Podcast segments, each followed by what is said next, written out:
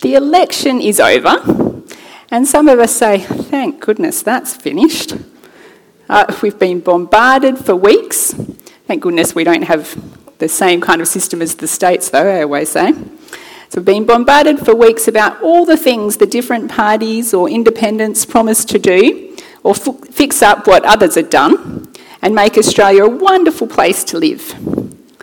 But the question is can the government make such good laws that we will all be happy and contented? Okay. There is a quote by T.S. Eliot that says, Why should men love the church? Why should they love her laws? She tells them of life and death and all that they would forget. She is tender where they would be hard, and hard where they like to be soft. She tells them of evil and sin and other unpleasant facts. They constantly try to escape from the darkness outside and within by dreaming of systems so perfect that no one will need to be good. But the man that is will shadow the man that pretends to be. Think that this applies to our parliamentarians and their advisors? Do you think there are people who dream of systems so perfect that no one will need to be good? So, how do human governments operate? Not that we necessarily like looking at these people, especially when they're abusing each other. But individual parliamentarians or parties bring a bill before Parliament, it is discussed, then it's voted on, and if one party has the majority, they get their policies passed.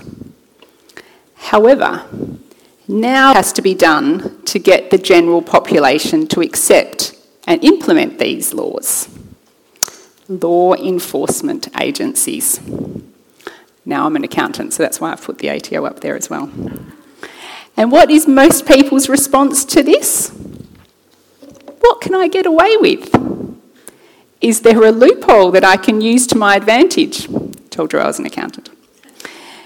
But it doesn't often change people's underlying beliefs and values. And is this how God runs his universe? You might say the traditional belief is that he has put in place rules, and if you violate his rules, he will have to punish you.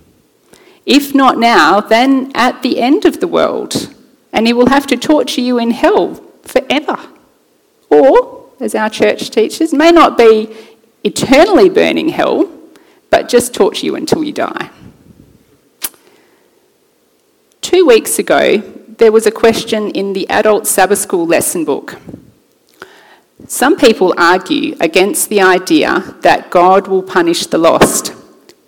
Feel like I'm making movements that are making very loud noises. okay.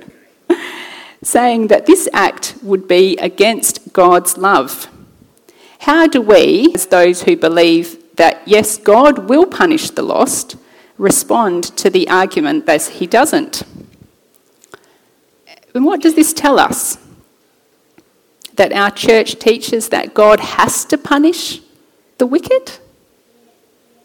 Let's do some investigating and see whether we can agree with this teaching. As Paul says in Romans 14:5, each of us must be fully convinced in our own minds. What did Jesus say about his kingdom on trial before Pilate, he said, My kingdom is not of this world. If it were, my servants would fight. John 18 36. We're trying something different? Oh, okay, thank you.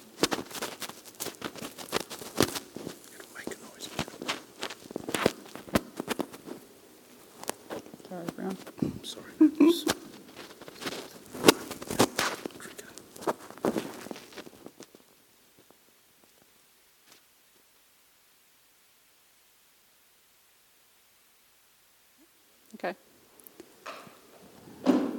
Back on again? Yeah, thanks, Gary. Um, okay. His kingdom does not operate like the kingdoms and governments of this world. In biblical prophecies, earthly kingdoms are depicted as ferocious beasts, but Jesus is represented as a lamb. Earthly governments operate by top down control, and we have definitely experienced that over the past few years, haven't we? Earthly justice is making sure perpetrators of what are considered crimes committed against the law of the land are brought to justice. They must suffer punishment. As George W. Bush told the joint session of Congress after 9 11, whether we bring our enemies to justice or bring justice to our enemies, justice will be done. And we all knew what he meant by that don't we? That they were going to hunt down and kill those responsible for those, I mean, they were horrible, heinous crimes. But Jesus' kingdom, as Cameron shared last week, works on different principles. In John 13, 3 to 5, Jesus knew that the Father had put all things under his power and that he had come from God and was returning to God. But what did he do? He got up and he washed 12 pairs of dirty, I'm sure they were very dirty feet. Yes, even Judas's. And how do you see God's law? Pretty important question for us all to, to think about and to answer. Is God a designer or a dictator? Are his laws the protocols upon which life is built, such as the laws of health the laws of physics, the laws of thermodynamics, and the law of love, and the list really could go on. Or is he a dictator whose rules are imposed so as to control our behaviour? We'll go to some more, more Bible verses. There's a lot on that page, but we'll, we'll go through them. So the Bible defines God's law as the law of love. And even in the Old Testament, in Deuteronomy 11:13, Moses said, "So if you faithfully obey the commands I am giving you today, to love the Lord your God and serve him with all your heart and with all your soul. And if you read that chapter in Deuteronomy 11, um, it's a whole list of all the, the blessings that would come back to the, the children of Israel. And that wasn't just because they were following God and you know, his arbitrary rules that he was setting out for them, but because that's how the world has been designed by God. So that if you did, you know, those things that he was setting out, then the earth itself would, would bless them and um, you know, come back to them in blessings. And Romans 13:10 says, "Love does no harm to its neighbour. Therefore, love is the fulfilment of the law." Galatians 5:14 the entire law is summed up in a single command love your neighbour as yourself. And James 2 8, if you really keep the royal law found in Scripture, love your neighbour as yourself, you are doing right. And in Matthew 22 37 to 40, Jesus replied, Love the Lord your God with all your heart and with all your soul and with all your mind this is the first and the greatest commandment. And the second is like it love your neighbour as yourself. All the law and the prophets hang on these two commandments. It is based on other centred love, just as the whole of nature works on the principle of other centred giving.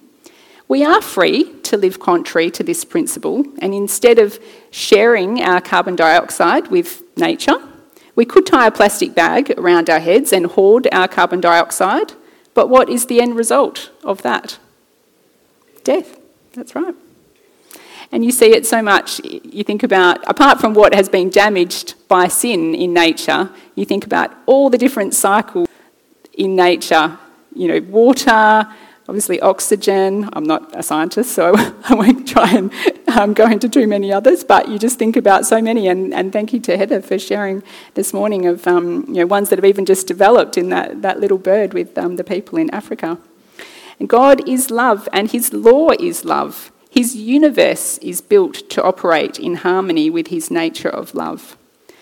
Romans 1:20 says God's divine nature is seen in what he has made Deviation from God's design makes you a transgressor of the law, not just not following some arbitrary rule that's been put in, but when you actually go against the actual design of um, that God has put in place.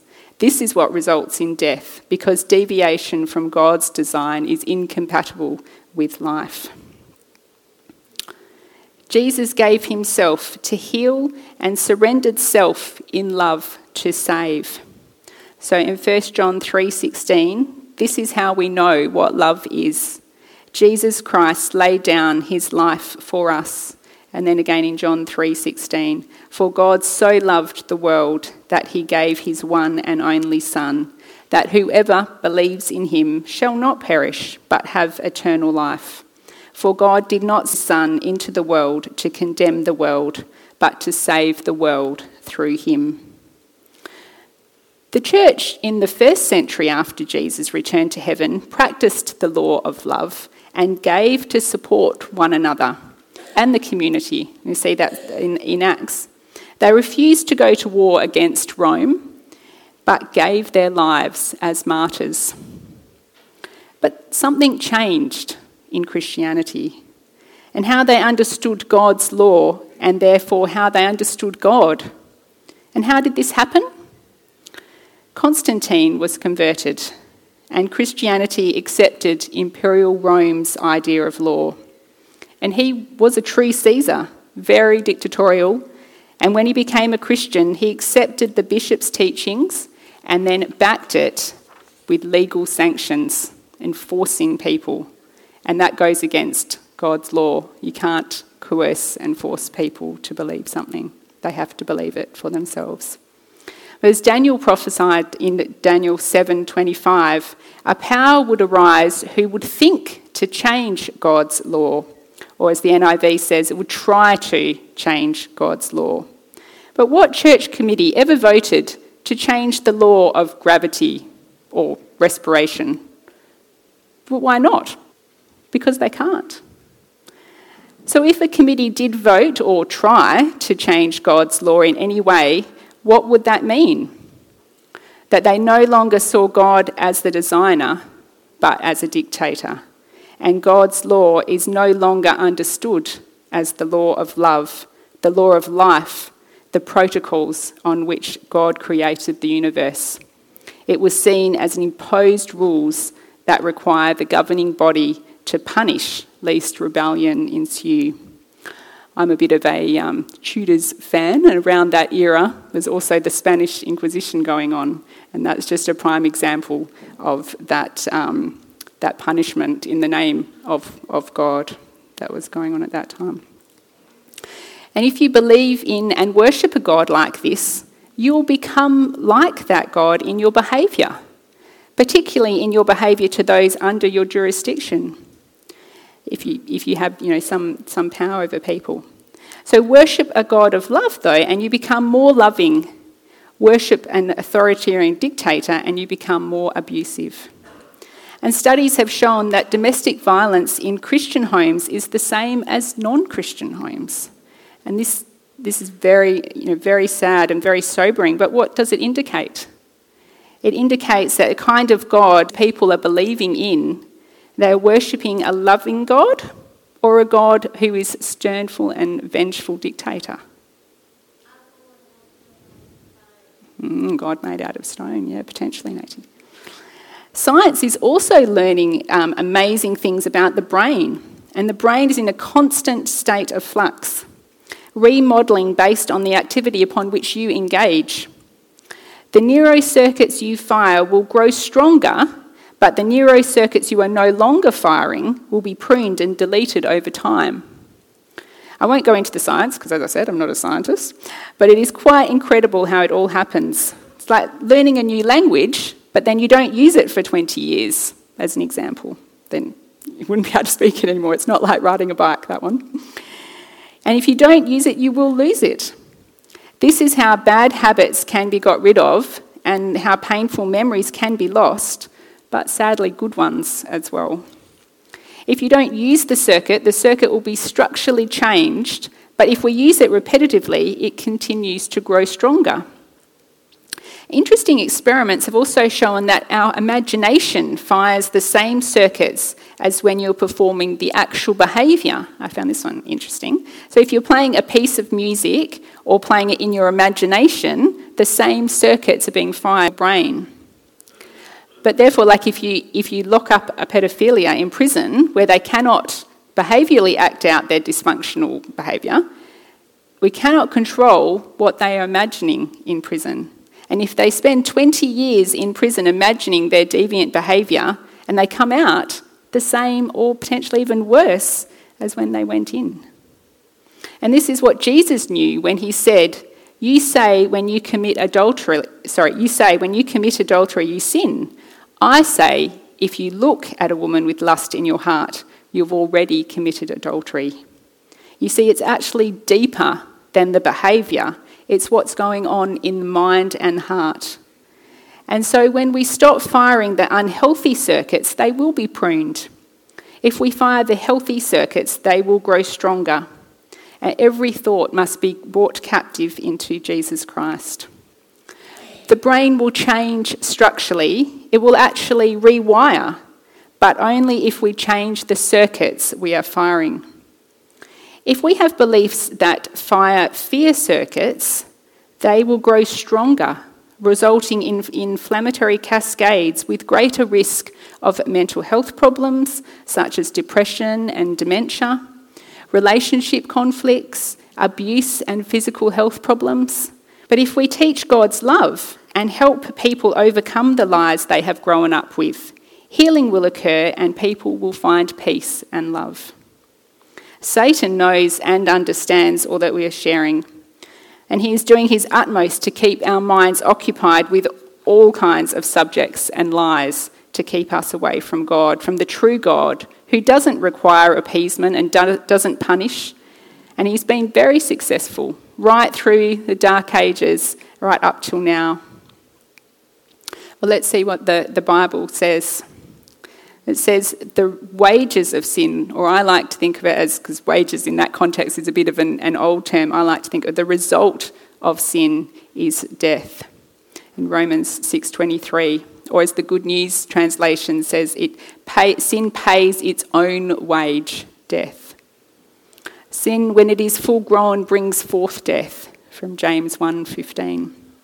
Or the one who sows to please his sinful nature, from that nature will reap destruction from Galatians 6 8. Why? Why is this? Sin is transgression of the law, and the law is the protocol on which life is built. When Adam and Eve believed the lies about God, the serpent told them, straight away fear and selfishness became part of their psyche. They hid because they were afraid so that believing those lies about what God was, um, when obviously that's what, not what he was like, and they, they became afraid and they blamed someone else. You know, Eve blamed Adam, Adam, no, sorry, Adam blamed Eve, Eve blamed the serpent. This change has been passed down to their descendants, us, making it impossible for us to save ourselves, and we need the remedy that only Jesus can give us. It's like if a HIV positive man and a HIV positive woman got together and they had a baby, and, and the poor baby was also HIV positive. Well, what did the baby do wrong? Nothing. But the baby now has a condition that needs a remedy, and without treatment, will have symptoms which will ultimately result in death. The baby grows up and can now understand their, their situation, their circumstance, and they are offered a free remedy but won't take it. While they are not condemned for having the condition, they are condemned for refusing the remedy and they will die. Not from the doctor who offered them the remedy, they will die from the unhealed condition. And that's how reality works. We can't get away with sin. There aren't loopholes that we can find for some arbitrary law. Sin dates from God's design and it damages us and without God's or Jesus' remedy, we will die the second death. So let's choose every day to spend time getting to know and trust our awesome God so that the Holy Spirit can write his law of love on our hearts and minds, and we will be healed back to God's original design and have peace and true happiness. I just ask that you um, bow your heads and we'll have prayer. Dear Heavenly Father, thank you for the incredible message um, of your love for us. And thank you that you sent Jesus um, down to earth to show us how much you loved us. And unfortunately, the devil has always been there, in, right from the Garden of Eden, and even then after Jesus came and twisting your love and what you were really like. And unfortunately, so many of us have believed those lies, but we thank you that. Um, that you know that um, it's from the devil and you are always wanting us to come back to you, no matter how much we've believed those lies in the past. And we ask that um, you help us to see through those lies and to really understand how much um, a God of love you are and um, how you have created this world and this universe to operate and that you want us to just come back to, to you and for us to be healed. And that's really the only way that we can be. And we need your help and, um, and the example of Jesus to do that. But we thank you for those gifts in Jesus' name. Amen.